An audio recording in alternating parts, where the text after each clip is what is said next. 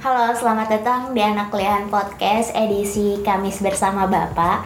Jadi di hari Kamis biasanya kami ini kuliah dari pagi sampai sore. E, belajar tiga mata kuliah di kampus dengan satu dosen yang sama dari pagi sampai sore, yaitu Bapak Asis Dawahyu. Nah, Bapak Asis ini ngajar psikolinguistik, dialektologi, dan juga wacana bahasa mata kuliah pertama tuh pagi-pagi biasa kami belajar psikologistik jadi kalau misalnya teman-teman di luar sana nih yang pengen tahu gimana sih pemperolehan bahasa pada seorang manusia pada seorang anak gitu. Jadi di psikolinguistik ini kita akan belajar pemperolehan bahasa pada anak. Ilmu psikolinguistik ini mencoba menguraikan proses psikologi seseorang dalam mengucapkan kalimat pada waktu berkomunikasi dan juga mencari tahu bagaimana kemampuan berbahasa itu diperoleh manusia Tujuan utama dari psikolinguistik ini mencari suatu teori bahasa yang secara linguistik dapat diterima dan secara psikologis itu dapat menerangkan hakikat bahasa dan pemerolehannya. Objek kajiannya sendiri itu adalah bahasa yang berproses dalam jiwa manusia yang tercermin dalam gejala jiwa. Nah, karena kami di sini juga lagi belajar, ada baiknya yuk kita sama-sama dengerin Pak Asis Dawahyu menjelaskan salah satu ilmu linguistik yaitu psikolinguistik.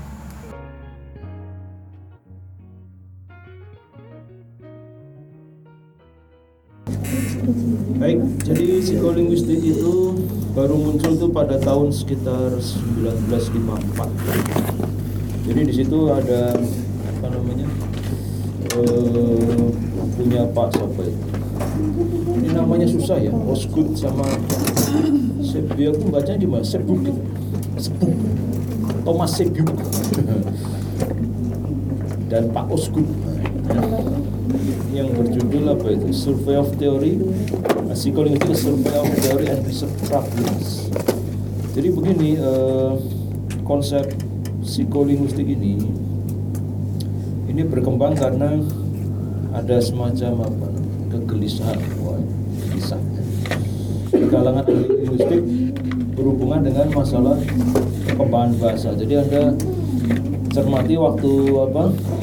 Tahun berapa? 1954 ini kan setelah perang nih perang dunia kedua jadi di di Eropa maupun di Amerika eh, perhatian terhadap apa namanya eh, ilmu bahasa terutama yang berhubungan dengan bahasa anak atau perkembangan bahasa anak atau pemerolehan bahasa itu eh, mulai istilahnya apa? mulai berkembang mulai digiatkan kalau Anda masih ingat pada tahun abad ke abad ke-20 ini ya, awal abad ke-20 yang berkembang adalah e, linguistik yang bersifat struktural. Nah, linguistik struktural ini nanti akan kita bahas sedikit-sedikit. Itu mulai melihat hubungan antara bagaimana pola pikir hmm, manusia dengan bagaimana bahasanya atau bagaimana e, proses atau penyampaiannya misalnya dalam bentuk diksinya, struktur kata, ya, mungkin hal-hal yang bersifat uh, struktur struktur bahasa itu sendiri. Karena setiap bahasa itu mencerminkan struktur pemakainya atau struktur dari siapa uh, masyarakatnya. Ya. Ini masih yang slide satu ya, secara psikolinguistik. Jangan ke slide yang lain-lainnya. Nanti anda bingung. Yang warnanya biru, itu bapak lagi iseng-iseng.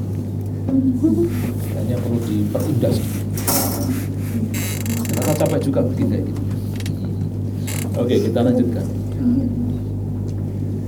Nah kita mulai dulu dari Pak Humboldt wah ini luar biasa ini. Ini kelahiran wah udah berapa abad yang lalu ya? Tapi dari pemikiran beliau ini eh, orang Jerman ya ini mengkaji hubungan antara bahasa dengan pemikiran manusia. Sudah mulai sudah mulai tumbuh pemikiran ini jadi e, pemikiran mengenai hubungan bahasa linguistik dengan pemikiran manusia atau psikologi ini dikaitkan oleh Pak Humboldt ini. Nah ini perhatikan satu dua tiga ini ya. Ini hal-hal yang e, sumbernya dari Pak Humboldt. Misalnya, perbandingan antara tata bahasa dari bahasa-bahasa yang berlainan dengan tabiat bangsa-bangsa penutur bahasa tersebut. Ini bahwa bahasa itu menunjukkan bangsa dan bahasa itu menunjukkan pemikiran suatu bangsa. Dulu sudah pernah Bapak sebutkan bahwa bangsa, pernah bapak ceritakan mengenai apa itu eh, pasangan kata dalam bahasa Melayu ya, keluar masuk yang dibandingkan dengan pasangan kata dalam bahasa Jawa melebu metu. Itu menunjukkan pola pikirnya. Itu semuanya idenya dari Pak Humboldt oke kita lanjutkan. Nah, kemudian kesimpulannya bahwa bahasa tata bahasa suatu masyarakat menentukan pandangan hidup masyarakat penutur bahasa itu. Itu cukup jelas sudah pernah bapak sampaikan. Kalau dalam bahasa-bahasa di daerah mana itu? Batak ya. Itu yang di di awal kan atau yang disampaikan terlebih dahulu adalah eh, predikat. Atau eh, apa namanya itu? Pola aktifnya terlebih dahulu. Tapi dalam bahasa Indonesia lebih banyak subjeknya. Subjek itu artinya eh, orangnya pelakunya. Kalau dalam bahasa kalau nggak salah bahasa Jepang itu malah objeknya terlebih dahulu. Itu semuanya menunjukkan pandangan hidup masyarakat tersebut. Bahasa itu merupakan satu kegiatan yang memiliki prinsip sendiri-sendiri cukup jelas. Jadi prinsip suatu bahasa itu berhubungan dengan bagaimana bahasa itu menghubungkan antara pikiran dan masyarakat yang mengguna penggunanya ya. Nah, itu seperti itu ini inti dari Pak Bunggol jadi mohon dicermati ya Eh, kalau judulnya kalau judulnya ada kotaknya itu ya itu berarti hubungan antara psikologi dan linguistik Ya. anda lihat Pak Humboldt ada kotaknya ya nah ini kita lihat dulu dari sudut pandang psikologi ke linguistik. Nanti ada dari sudut pandang linguistik ke psikologi. Kita lanjutkan. Nah ini dari sudut pandang Pak Sausul ya. dari sudut pandang psikolinguistiknya dahulu apa psikologinya dahulu? Pak Sausul ini memikirkan kalau ada kata memikirkan berarti dari sudut pandang psikologi dahulu bagaimana bahasa atau linguistik dan bagaimana keadaan bahasa itu dalam otak atau psikologinya jadi menurut dia itu kan ada tiga prinsip tuh yang langgats, lang dan parol gitu kan itu kan semuanya dari konsep eh, yang dipikirkan oleh Pak Saussure ini yang terkait dengan masalah eh, keadaan bahasa itu di dalam otak atau bagaimana psikologinya jadi dengan menegaskan bahwa kajian linguistik itu adalah lang dan dan objek kajian psikologi adalah parol, maka dia mengambil kesimpulan bahwa mengkaji bahasa itu harus secara lengkap. Linguistik dan psikologi harus digunakan bersama karena segala sesuatu yang ada dalam bahasa itu ada ada itu pada dasarnya ada yang bers- pada dasarnya semua itu bersifat psikologis. Jadi kalau anda berbahasa itu, pasti ada kondisi psikologis yang melatar belakanginya. Ya. Tidak mungkin anda berbahasa tanpa ada latar belakang psikologis. Ngomong itu apakah dia lagi sedih, lagi senang, lagi gembira, lagi marah, atau mungkin lagi benci. Bahasanya lain, ya. Dan itu menarik untuk dikaji. Penggunaan bahasa marah, penggunaan bahasa orang yang lagi sedih, penggunaan bahasa orang lagi senang, nah, itu pasti lain-lain. Satu orang, se- seseorang ketika sedang marah, sedang senang atau sedang sedih itu pasti tidak sama penggunaan bahasa. Nanti di, di apa dibandingkan dengan orang lain juga tidak tidak sama. Ada yang marah dengan diam gitu kan, tapi begitu sudah sampai puncaknya meledak, meja kursi terbang semua. Tapi ada yang marahnya tuh langsung ngomong, setelah itu tenang, tentram, damai, bermain lagi, bercanda lagi dan seterusnya. Ada seperti itu. Yang sulit diperkirakan adalah kalau dia tidak tidak kelihatan marah tapi juga tidak kelihatan senang. Nah ini ini perlu ditelaah secara lebih mendalam secara kejiwaan. Jangan-jangan ada sesuatu yang salah dalam dirinya, gitu kan? Misalnya seperti itu. Itu menurut konsepnya Pak Sausu. Kita lanjutkan. Pak Sapir, nah ini, ini kayak nama hewan. Ya mohon maaf. Pak Sapir. Eh, menurut beliau eh, psikologi dapat memberikan dasar ilmu yang kuat dalam pengkajian bahasa. Jadi Pak Sapir ini mengkaitkan atau lebih menitik beratkan pada bagaimana ilmu psikologi ini dapat memberikan peranan yang kuat dalam mengkaji bahasa. Ini sebetulnya eh, kalau anda masih ingat ya, mungkin masih ingat juga, atau mungkin sudah ada yang. Kajiannya kan dari mulai struktural sampai ke fungsionalis, fungsional. Ini kan yang kemarin sudah Bapak sampaikan struktural itu yang tokohnya tokoh terakhirnya itu Chomsky yang masih hidup. Fungsional itu Holiday, ya Holiday dan seterusnya. Ini melihat dari sudut pandang struktur, ini melihat dari sudut pandang sosial atau penggunaannya. Nah, termasuk Pak Sapir ini, beliau kan hidupnya eh, berapa tuh? Beliau kan hidupnya eh, awal abad 20 ya. Nah, di awal abad 20 ini dia mengkaji dia sudah mempertimbangkan ada muatan-muatan fungsional dalam struktur tapi pengembangannya belum belum secara mendalam. Jadi masih lebih berhubungan dengan di, di dalam asumsi ada dugaan bahwa psikolingus psikologi. Psikologi itu nanti akan banyak berperanan dalam bahasa. Nah, ya. seperti itu. Nah Anda lihat kesimpulannya Bahasa terutama struktur merupakan unsur yang menentukan struktur pemikiran manusia. Nah, itu kalau Anda bisa garis bawah, garis bawah. Kalau di laptop apa di HP Anda bisa garis bawah, garis bawah.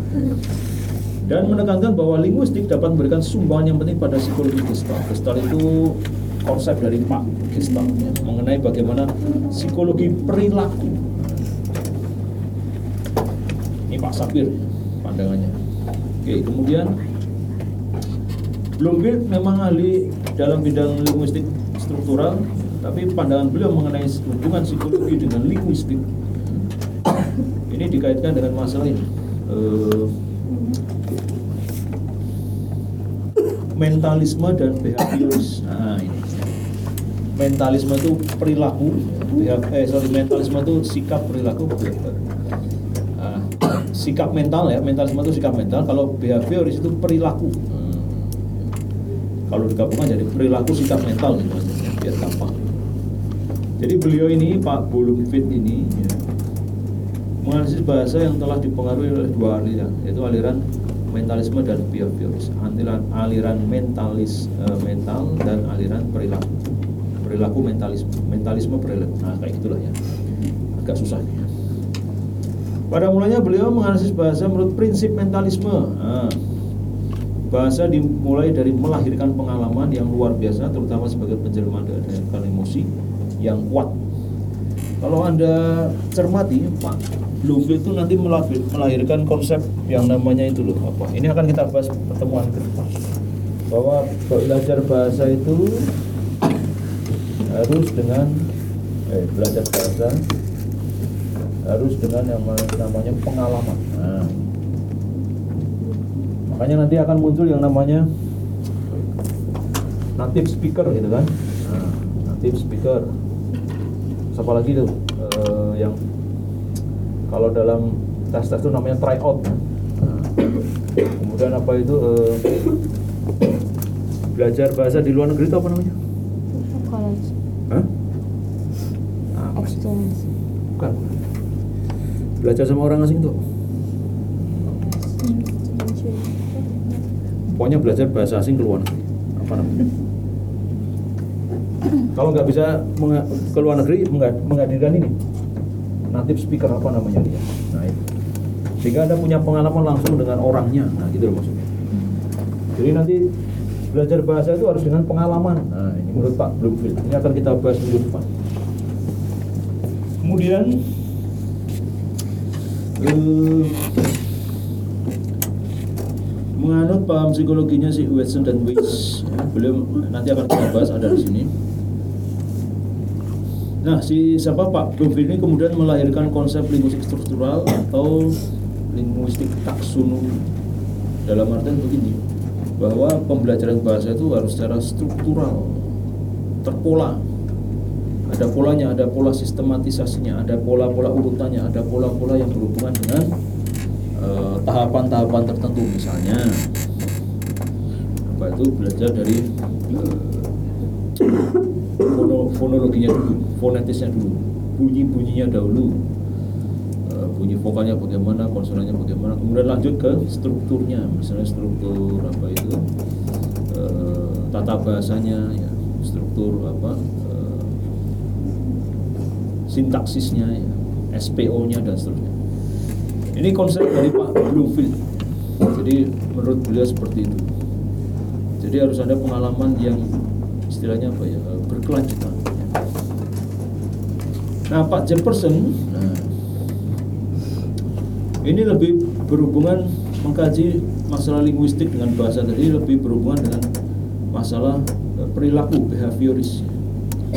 Bahasa bukanlah satu wujud dalam pengertian satu benda seperti meja atau kucing, melainkan, nah ini ada garis bawahnya, satu fungsi manusia. Sebagai lambang-lambang dalam otak yang melambungkan pikiran atau yang membangkitkan pikiran itu. Jadi dia lebih berhubungan dengan masalah eh, sikap atau perilaku. Nanti ini yang melahirkan konsep-konsep seperti apa itu semiotik. Konsep-konsep yang berhubungan dengan simbol, gitu kan. konsep-konsep yang berhubungan dengan tanda. Nah itu seperti itu. Karena apa yang ada dalam pikiran orang itu kadang eh, apa, tidak sama. ya. Berhubungan apa eh, berkaitan dengan masalah sikap atau perilaku orang tersebut atau biologisnya. Jadi misalnya kalau anda melihat eh, apa itu, melihat ya gambar bunga ini, ah, gimana sih gambar bunga ini? Kenapa bapak selalu sulit tadi? Ah bunga ini. Ya anggaplah ini bunga ya. Anda melihat ini mungkin bukan bunga, gambar nggak jelas itu. Tapi anggaplah ini bunga, susah ya. Gimana meng- menggambarkan? Nggak ada gambar cuma duit aja. Tapi adanya sepuluh ribu. Nah, ya. Ketika orang melihat gambar ini, apa yang anda terpikirkan? Dengan yang ini, cari yang lebih rendah. Nah, dua belas ribu, nah, ini cukup bakso semuanya. Coba apa yang anda perhatikan dari dari uang eh, gambar orang di angka eh, apa, di uang sepuluh ribu dengan angka dua apa yang anda pikirkan? Nggak ada yang dipikirkan. Gampang aja, coba perhatikan. Semakin rendah nilainya, fotonya semakin Ah iya, nggak ada yang senyum kan? Nah, iya, coba lihat. Oh, dia masih mending senyum ini. Ini kan? Itu kalau orang melihat dari sudut pandang senyumnya, behaviorisnya gitu kan. Tapi kalau dilihat dari dua-dua dari angkanya, oh ini sepuluh ribu masih bisa laku, ini nggak laku sama sekali. Kira-kira mana yang akan dipakai dan mana yang akan disumbangkan? Hah? Ini dipakai, ini dimasukkan ke Nah, ini digunakan di dunia ini masuk surga. Jadi semakin rendah nilainya, dia semakin cepat ke surga. Itu konsepnya Jefferson, ya. Paham kalian ya? Itu bagaimana cara orang menilai, melihat, eh, melambungkan pikiran, membangkitkan pikiran. Nah itu seperti itu. Nah sekarang kita balik. Ini pemikiran dari psiko, eh, sorry dari linguistik ke psikologi. Jadi di sini pakar psikologinya ini lebih menitik beratkan pada bagaimana hubungan psikologi, eh, sorry hubungan linguistik dengan psikologi. Jadi ini yang judulnya nggak ada kotaknya nih. Ini berarti kita membahas mengenai hubungan linguistik dan psikologi. Jadi linguistik dibahas oleh pakar psikologi. Nah gitu. Kalau yang tadi apa namanya psikologi dibahas oleh pakar linguistik. Nah menurut Pak siapa nih Pak Dewi, orang zaman dulu umurnya panjang-panjang ya, lihat 5952, nah, hampir 100 tahun. Mereka nggak pernah mikirin HP sih ya, jadi hidupnya enak ya. Belum tahu nikmatnya punya HP ya. Apalagi ada sinyal, ada pulsa, wah itu nikmat sekali. Oke, menurut beliau, eh, beliau ini yang meletakkan dasar mengenai apa ini eh, mengkaji bahasa dan perkembangan dengan cara menafsirkan secara linguistik bahasa anak-anak. Jadi bagi orang psikologi, anak-anak itu adalah salah satu ladang emas, wah ladang penelitian mereka. Bagaimana seorang anak itu berkembang, bagaimana seorang anak itu tumbuh, bagaimana seorang anak itu menguasai apa eh, bahasa, menguasai apa eh, pikiran, menguasai apa itu belajar dari alam lingkungan sekitarnya. Itu merupakan topik yang menarik orang-orang psikologi. Kemudian eh, eh, Pak Dewi ini menitik beratkan pada pengkajian kelas kata. Jadi dia mengumpulkan kelas kata dari apa yang disampaikan oleh anak-anak itu. Kata-kata apa yang pertama kali muncul, kata-kata apa yang pertama kali dikuasai, kata-kata apa saja yang menjadi apa ya eh, apa, ada dalam pikiran mereka. Menurut anda kata-kata apa itu? Apa yang pertama kali anak-anak itu bisa pikirkan? Kelas kata apa? Hah? Kelas kata apa? Apa yuk? Nomina, nomina. Pasti nomina. Contohnya apa? Mama. Nah, apalagi Papa. terus kakek nenek enggak lah ya susah. Apalagi Mimi. ya hubungan dengan makanan gitu kan, makanan, minuman atau hal-hal yang berhubungan dengan kebutuhan dia gitu. Gak mungkin uang gitu nggak mungkin. Uang, uang, uang nggak mungkin. Wah itu bahaya tuh kalau anak usia di bawah satu tahun bilang uang, uang, uang, wah itu dia lebih cepat dewasa dari diperkirakan. Seratus ribu, seratus ribu, itu ribu, ribu, wah itu bahaya. Gak mungkin ya pasti hubungannya dengan makanan, minuman, hal-hal yang dia butuhkan, susu gitu kan. Apalagi ya, ti, ti, ti, roti gitu atau yang hubungannya dengan mainan gitu di mobilnya gitu.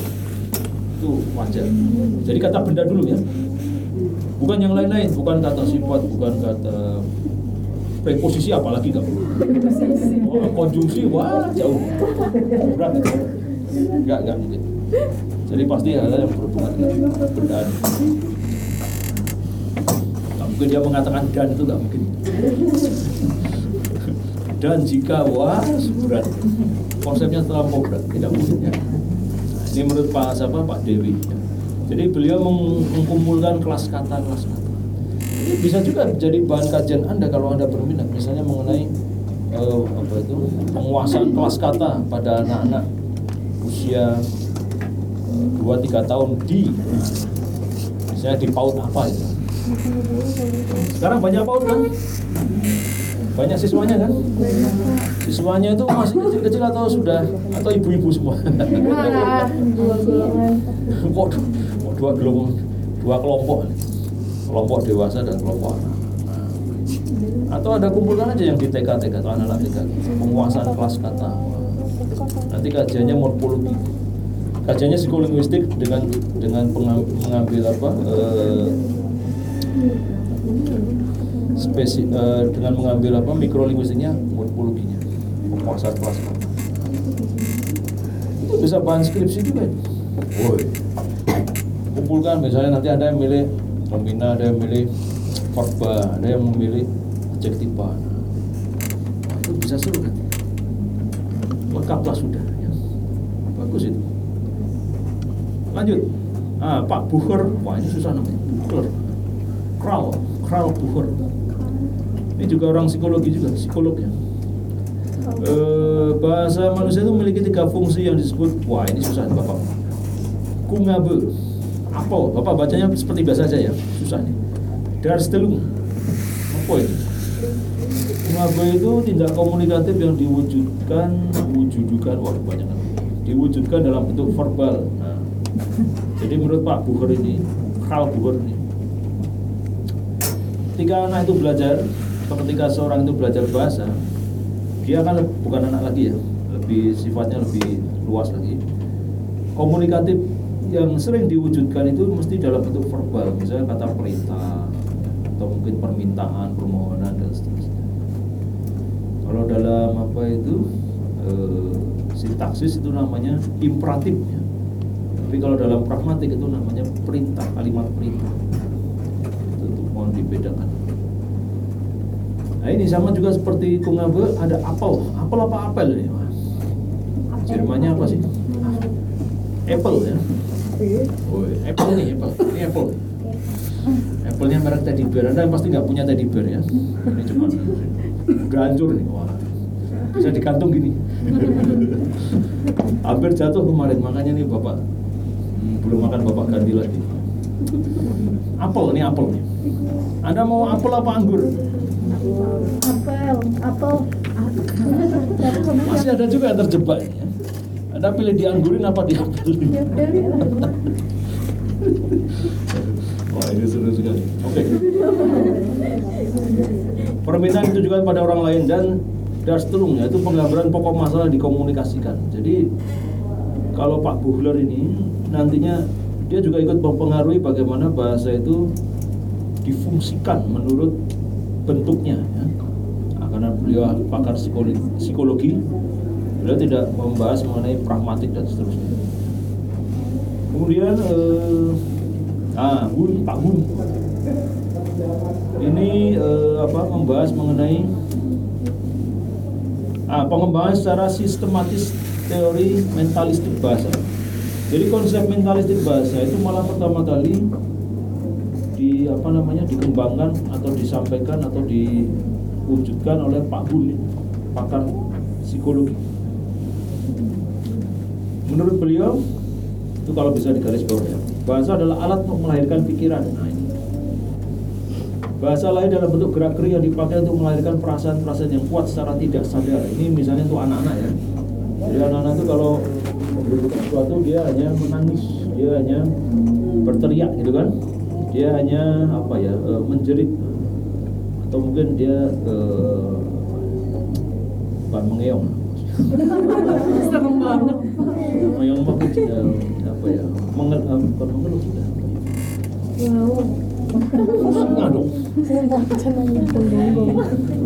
merengek-rengek nah gitu loh merengek-rengek ya Lalu terjadilah pertukaran antara komponen perasaan ini dengan komponen akal atau mentalisme. Nah ini mau dicermati di sini. Jadi akal anda, akal anak itu, akal seorang itu, itu berkembang secara berlah, perlahan ya, bertahap. Tidak seketika langsung jadi. Jadi ketika ya sama seperti bahasa itu, eh, perkembangan bahasa anak itu juga perlahan-lahan. Sedikit demi sedikit, kemudian lama-lama jadi bukit gitu kan. Lama-lama jadi banyak, lama-lama jadi menguasai banyak kata, banyak frasa, kalimat dan seterusnya. Termasuk juga mental ini. Eh, perkembangan akal dan mental anak itu berjalan dengan seiring perkembangan bahasanya. Nah itu loh. Ya. Ini pentingnya anak itu harus banyak mengalami atau banyak mendapatkan pengalaman, baik itu bermain atau bersosialisasi. Jadi ya ini sedikit menyinggung masa depan anda juga. Jadi kalau anda punya punya anak itu jangan terlalu posesif. Nanti anak anda jadi penakut. Nah gitu loh. Posesif itu artinya kamu nggak boleh gini, kamu nggak boleh gitu. Ya. Jangan begini, jangan begitu. Ya, nanti anaknya bingung sendiri. Jadi anak yang canggung. Canggung, dua tidak punya kepercayaan diri. Jadi pula psikolinguistik nanti banyak membahas mengenai masa depan Anda sebagai calon-calon ibu dan calon bapak. Satu orang calon bapak. Kalau bapak sih sudah jadi bapak. Nah itu seperti itu ya. Ini menarik. Kemudian eh, Pak menurut Pak Un lagi satu kalimat merupakan satu kejadian akal yang tampil serentak itu harus ada garis bawah. Konsepnya menurut Pak Un satu kalimat itu satu satu apa ya? Letupan pikiran. Yang tampil yang ter, yang wujudnya secara apa? Secara serempak secara langsung. Jadi menyusun satu kalimat itu tidak bisa satu kata satu kata tapi langsung. Yang sudah sudah ada sebelumnya. Misalnya mama minta minum. Mama minta minum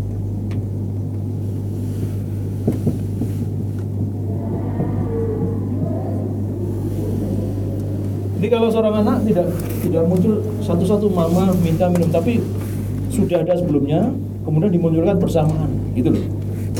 Menurut pikirannya Pak Hun itu, kata tiga kata ini sudah ada terlebih dahulu. Jadi dia harus kenal dulu mama itu siapa, mama papa. Kalau nggak pernah diajari nanti nggak tahu juga. Minta minum, nah, artinya sudah ada kebiasaan. Oh dia ingin minum, makanya minta ambilin gelas atau apa. Suatu ketika dia menyampaikan kata itu mama minta minum. Itu menurut Pak Gun langsung muncul seketika. Karena sudah ada pengalaman sebelumnya. Kembali ke siapa? Pak Bloomfield tadi itu bahwa bahasa itu belajar dari pengalaman. Nah itu seperti itu. Jadi ini pentingnya punya pengalaman ya. terus teori performansi bahasa language performance. Ini akan kita bahas minggu depan. Aspeknya ada dua fenomena luar berupa pencitraan bumi. Bumi aduh kok bumi sih? Pencitraan bunyi dan fenomena dalam yang berupa, fenomena dalam yang berupa rentetan pikiran. Pencitraan bunyi itu maksudnya gini eh, apa namanya? Bagaimana seorang anak seorang manusia itu belajar eh, menirukan merepresentasikan bunyi-bunyi bahasa tadi itu menjadi sebuah kata, menjadi sebuah kalimat. Itu semuanya ada di sudah terbentuk dalam pikiran dan kemudian itu diwujudkan dalam eh, kata-kata atau dalam bentuk kalimat. Seperti itu. Kemudian eh, apa nih?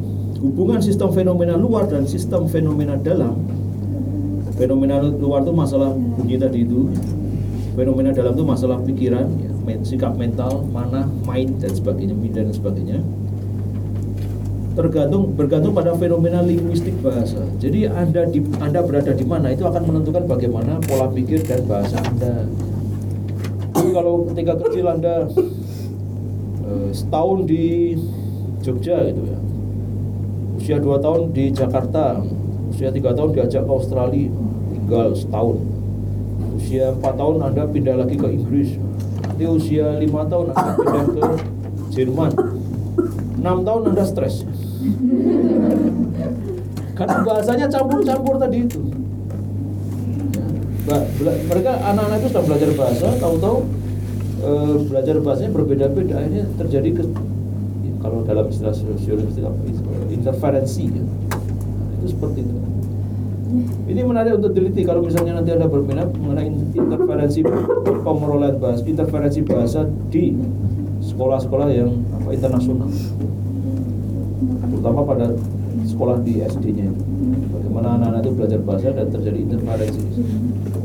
Apalagi yang sekolah dasar yang mengajarkan tiga bahasa Inggris, Mandarin dan misalnya satu lagi apa Jepang wah itu menarik sekali. Interferensinya luar biasa. Padahal anaknya di rumah bahasanya bahasa Indonesia. Nah pasti terjadi pergeseran. Oke kemudian Pak Watson.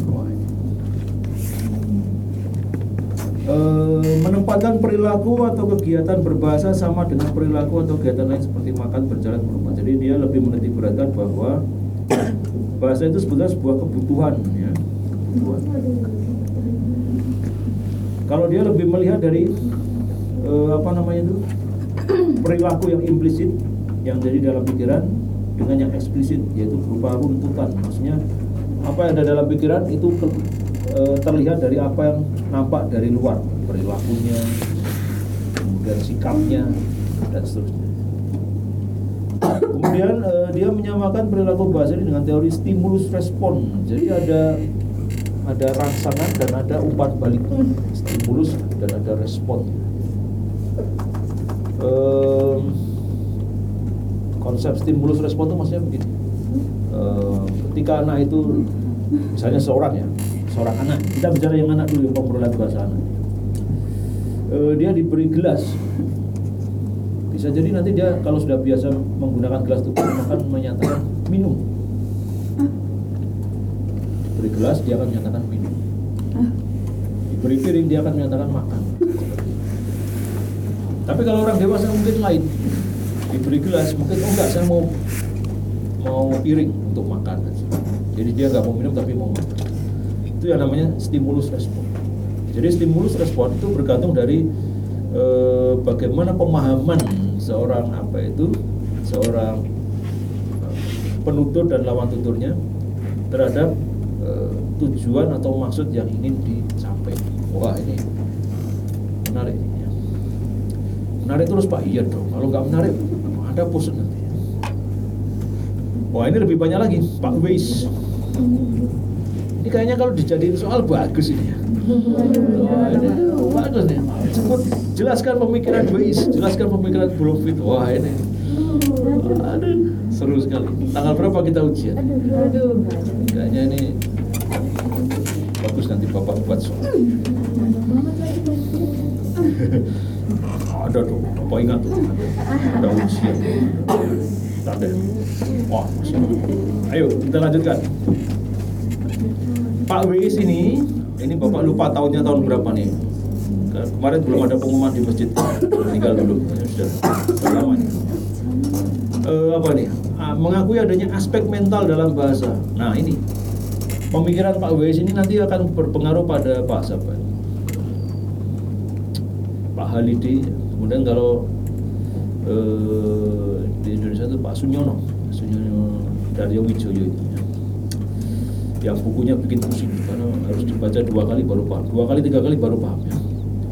Beliau sangat strukturalis dan sangat apa istilahnya ya pokoknya kaitannya luar biasa banyak ke mana-mana.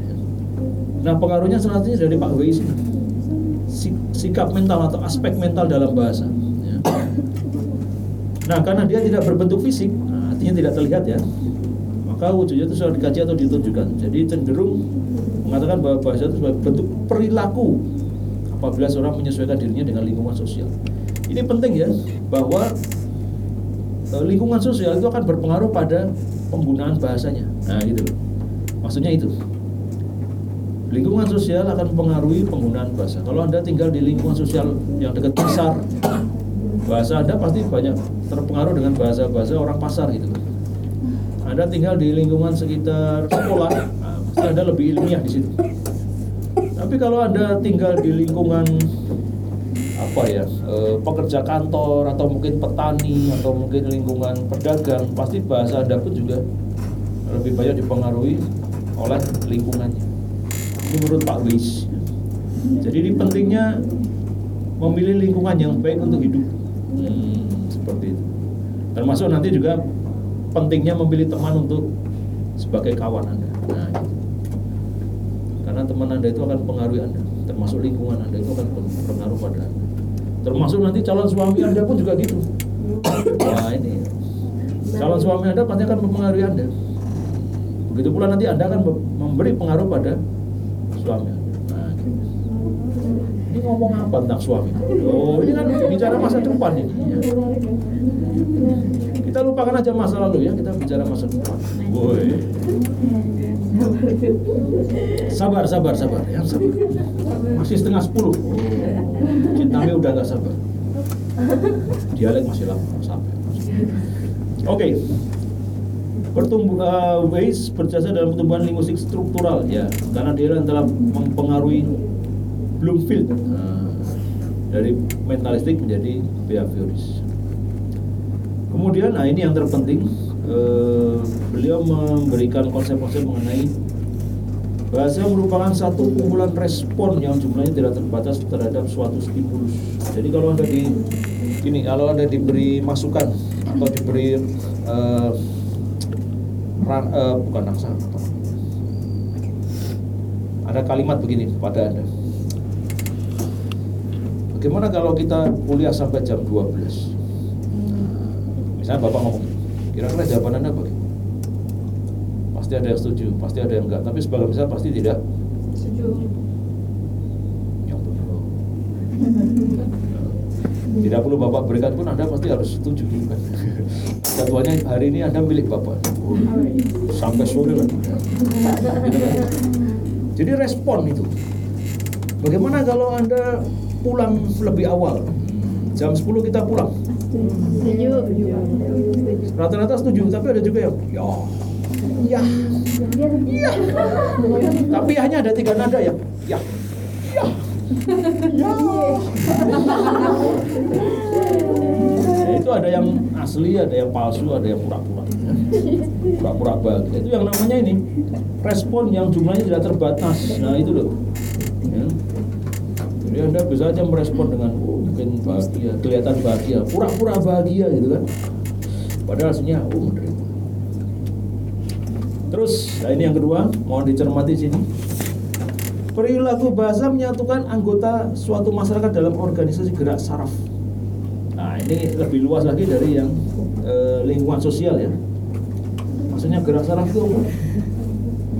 Masyarakat dalam suatu lingkup apa dalam suatu wilayah tertentu itu disatukan oleh bahasa. Kalau bahasa itu sudah menyatukan mereka, maka mereka biasanya berada dalam satu pola pikir yang sama. Nah, itu ya. Maka ketika mereka menggunakan bahasa itu di dalam suatu wilayah yang sama pula, itu secara turun temurun nanti pikiran mereka, saraf mereka, otak mereka itu akan menjadi satu hal yang sama, yang wajar, yang biasa. Ini agak agak sulit karena eh, misalnya apa ya? Ah, misalnya begini, ambil aja masyarakat pedagang, ya kan? Masyarakat pedagang di pasar gitu.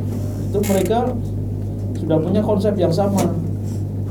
Barang dijual sekian, nanti untungnya harus sekian. Nah, itu harus satu satu satu pikiran yang sama gitu. Maka ketika nanti ada yang tidak sesuai dengan konsep yang sama tadi itu, pasti dianggap dia, oh dia mau cari untung sendiri. Nah, dia mencari apa namanya?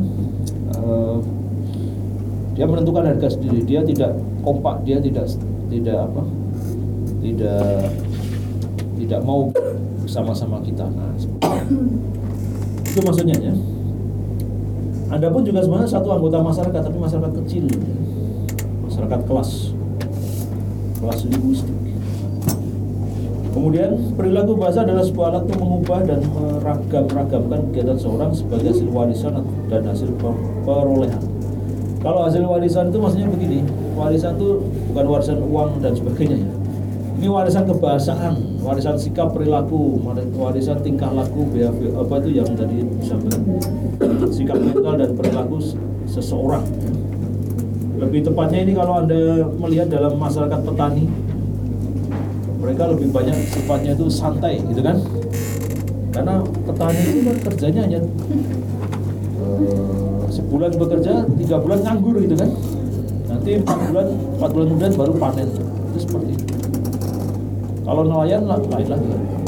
Mereka dua tiga hari baru pulang dan mem- eh, apa, membawa, membawa hasil baru kemudian dijual dan seterusnya. Jadi gini, kalau anda mau meneliti masyarakat petani, masyarakat nelayan, masyarakat apa pedagang, itu dilihat dari konsep BS ini cukup bagus karena tapi nanti pendekatan dari sudut pandang sosiolinguistik. Ya. Seperti itu. Bahasa dapat merupakan stimulus terhadap suatu respon atau satu respon terhadap satu stimulus. Nah, ini cukup jelas. Nanti kita bahas pada pertemuan berikutnya. Respon bahasa sebagai satu stimulus pengganti untuk benda dan keadaan sebenarnya memungkinkan kita untuk munculkan kembali suatu hal yang pernah terjadi. Ini masalah ingatan, ya. Ingatan. Misalnya apa ya? Paling gampang aja lah. Ah, uang 100 ribu misalnya. Anda ditunjukkan uang 100 ribu. Anda jadi ingat, oh dia dulu pernah pinjam saya uang 100 ribu. Nah, keluar selantetan kata itu. Dia dulu pernah pinjam, pernah utang pada uang 100 ribu. Dia dulu pernah pinjam dan tidak ada niat untuk membalikan uang 100 ribu.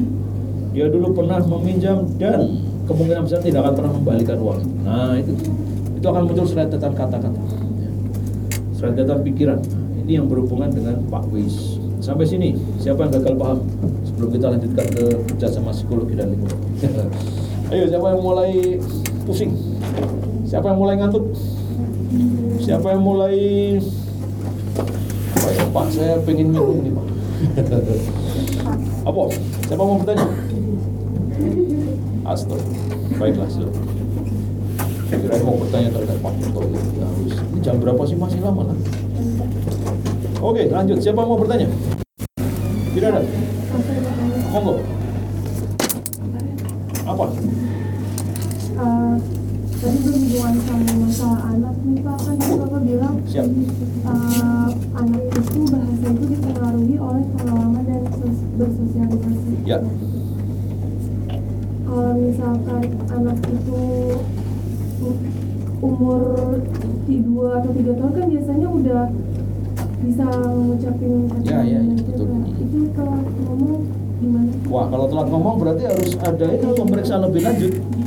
Jangan-jangan nanti ada gangguan saraf atau mungkin masalah mental dan sebagainya.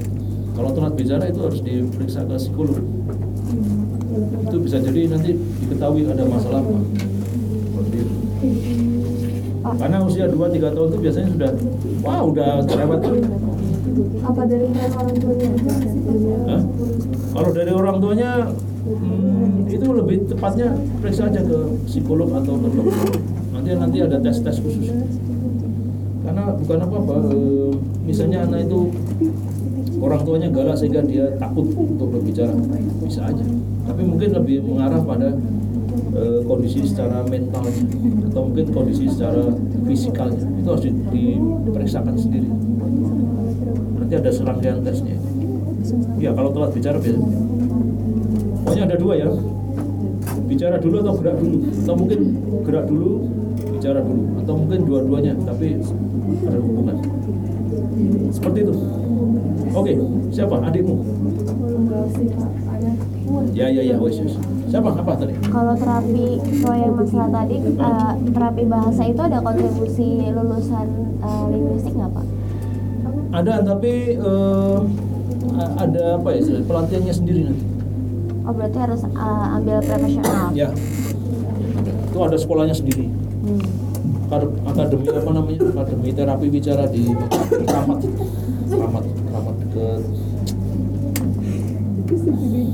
ke apa Burger King apa ya Berarti kalau kayak gitu nggak harus lulusan Sekolah dong Pak?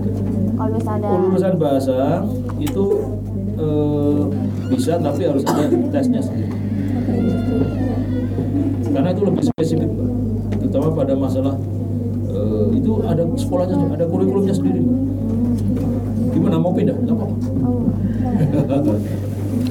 ada itu. Itu kalau anda bisa nanti tahun tahun depan ya semester depan itu anda ambil neurolinguistik. Nanti ada apa? Observasi di lembaga teori eh, lembaga apa eh, terapi bicara. Ada itu. Oke ada lagi sudah cukup? Oke. Kita lanjutkan ke nah ini sekarang kerjasama psikologi dan linguistik.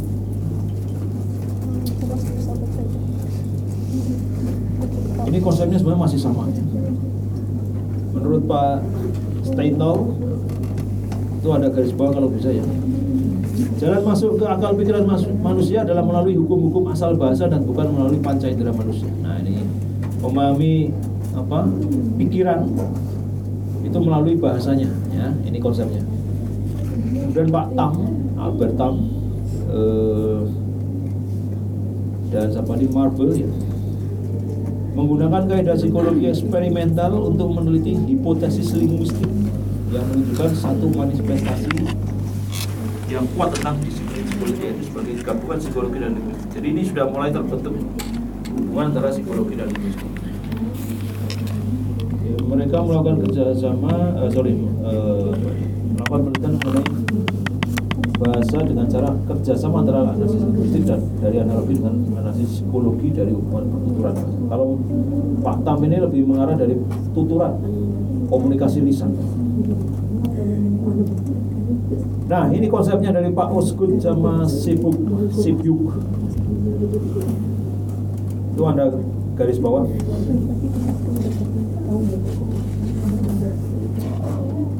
Bisa dibaca sendiri ya, cukup jelas. Bahasa dengan sebuah sistem elemen yang paling erat, kemudian eh, Nah, yang kedua ini ini berhubungan dengan masalah pembelajaran. Nah, konsep pembelajaran atau teori pembelajaran. Maka ada mata kuliah khusus nanti eh, namanya apa? Psikolinguistik edukasional. Bagaimana cara mendidik, bagaimana cara eh, apa? mengajar bahasa bagi anak. Mungkin nanti pertemuan keberapa? Oh ya, SAP-nya apa R, RPP apa RPS-nya ya? apa sih namanya RPS ya? Ya itu belum bapak berikan. Nanti ada di sini. Kemudian eh, satu teori informasi yang menganggap bahasa sebagai sebuah alat untuk menyampaikan suatu Nah ini cukup jelas tadi. Kemudian psikologi sebagai disiplin mandiri, mandiri itu bisa anda baca sendiri. Ini berhubungan dengan masalah banyaknya pakar psikologi dan linguistik yang ingin bergabung dengan psikologi, psikologi Nah kalau nah ini konsep dari Linneberg, ini mohon dicermati bahwa bahasa itu, nah ini bahasa manusia itu merupakan bahasa yang eh, tidak dimiliki oleh hewan. Jadi hewan itu juga punya bahasa, tapi bahasanya hewan itu kita tidak bisa memahaminya. Ya. Yang jelas bahwa menurut Pak Linneberg ini manusia itu punya ini pusat pusat yang khas dalam otak untuk berbahasa. Ini akan kita pelajari minggu depan. Nah, ini menarik ya. Mengenai di mana sih pusat bahasa pusat bahasa di sebelah ya. itu badan bahasa. Maksudnya yang ada di otak Anda itu di mana? Ya. Dan bagaimana konsep bahasa itu disusun? Ini yang luar biasa nih. Nomor dua, perkembangan bahasa bayi di dunia itu semuanya sama. Wah itu luar biasa. Padahal bayi itu nggak pernah dikursus. Bayi di Amerika dengan bayi di Eropa itu nggak pernah dikursus. Kok bisa sama semua perkembangannya? Bayi di Indonesia dengan bayi di Australia nggak ada, sama semuanya. Ini yang hebat. Adanya kesukaran dialami itu menghambat pertumbuhan bahasa pada manusia. Jadi manusia itu menurut Pak Lenneberg sudah punya istilahnya apa ya, eh, semacam gen genetik bahasa yang eh, itu tinggal diaktifkan saja. Jadi Anda mau belajar bahasa apa pun sebenarnya bisa, hanya tinggal Anda mau atau enggak. Nah itu.